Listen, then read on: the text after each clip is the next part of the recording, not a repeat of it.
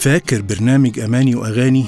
ياه ثورة الأغنية الشبابية في بداية التسعينيات وإزاي أخيرا قدرت تدخل ماسبيرو؟ محمد عطية هيحكي لنا حواديت وكواليس أغاني الثمانينات والتسعينات في بودكاست أماني وأغاني.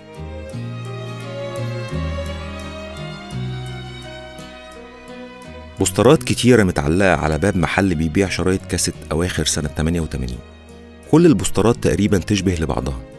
قصات شعر حديثة مصففة بعناية شديدة واضح فيها التأثيرات الفنية على وشوش المطربين والمطربات. مفيش ولا بوستر من كل البوسترات الممكيجة دي شبه حد فينا إحنا كجمهور. بوستر وحيد بس اللي كان مختلف لمطرب يشبهنا أكتر.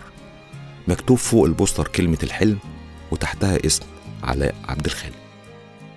في الفترة دي تحديدا أواخر التسعينات كانت الأغنية المصرية بتبدأ مشوارها الكبير عشان تخرج من المحلية للعالمية بعد قنبلة نور العين.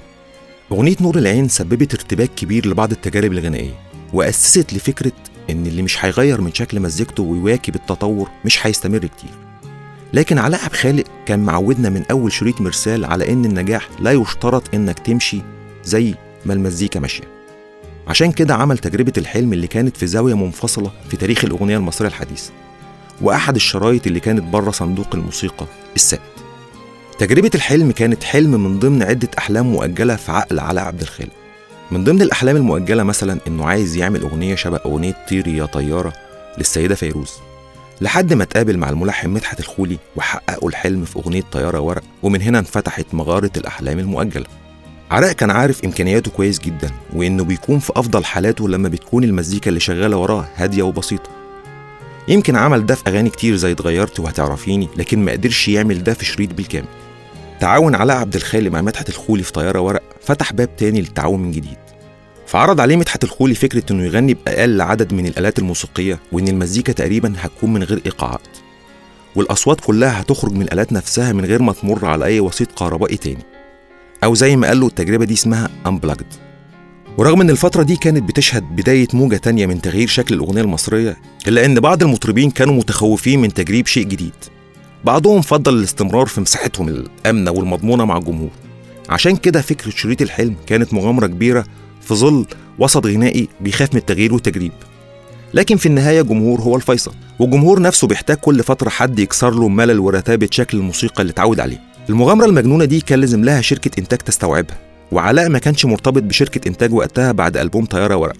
الطرف الثاني من التجربة مدحت الخولي كان بيشرف على شريط المطربة أمل وهبي رابع سنة. الشريط كان من إنتاج شركة ستار السعودية اللي قررت إنها تغامر بإنتاج شريط الحلم. شريط ما أخدش وقت طويل في التسجيل لأن عدد الموسيقيين كان قليل جدا تقريبا أقل من فرقة وتريات مجتمع يعني. ويمكن سبب موافقة الشركة على إنتاج الألبوم هو تكلفته البسيطة بمقاييس الإنتاج في الفترة دي. بل إن مبيعاته حققت هامش ربح مريح جدا قياسا على تكلفته. علاء تألق جدا في أداء الشريط وكان في حالة تماهي بين طبيعة صوته الدافية وبين الحالة العامة للشريط. الشريط كان فيه تسع أغاني كتبها ولحنها ووزعها بالكامل مدحت الخولي. ما عدا أغنية واحدة هي الحلم اللي لحنها علاء بنفسه. واستعانوا بأمل وهبي في بعض الأغاني عشان يبقى فيه تنويع وما تفضلش كلها بنفس الأسلوب ويكسروا ملل ورتابة الألبوم. المزيكا في الألبوم كلها اتنفذت بآلات سمعية زي ال acoustic guitar أو الجيتار ال Spanish زي ما الجمهور بيعرفه وآلة زي الكاولة والقانون والكمان. الآلة الوحيدة الكهربائية كانت ال bass guitar اللي حلت محل الكونتر باس لأن هم ما قدروش يركبوا صوته على باقي الآلات. رغم إن الشريط كله كانت أغانيه عاطفية إلا إن الخولي فاجئنا بتناول الافكار بشكل مختلف وجريء وصادم. كان في ألفاظ ومفردات بنشوفها في الأغنية المصرية لأول مرة. هنلاقي مثلا ده في أغنية 100 مرة اللي كان بيقول فيها رقيقة قاسيه مجنونة. حياتي معاكي ملعونة رعونة وطيش ولا قادر أقول عايزك ولا من غيرك أقدر أعيش. وبرغم إنها أغنية قصيرة جدا إلا إن فيها تكثيف شعري وألفاظ بتشد انتباه المستمع من أول مرة.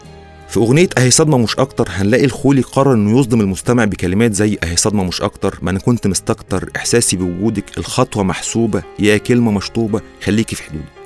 أهم أغنية في الألبوم كله هي أغنية سلامتك وهي أكتر أغنية اتظلمت في الشريط كله. الأغنية قوية جدا من ناحية الكلمات والألحان. رغم إنها كانت موجهة بشكل مباشر للأم إلا إن التنفيذ الموسيقي ظلمها جدا ولو اتعاد تنفيذها برؤية تانية ممكن نضمها لأفضل أغاني علاء في المجمل. هيفضل شريط الحلم واحد من التجارب الاندر ريتد جدا في تاريخ الأغنية المصرية واللي ما تسلطش عليه الضوء بشكل كبير.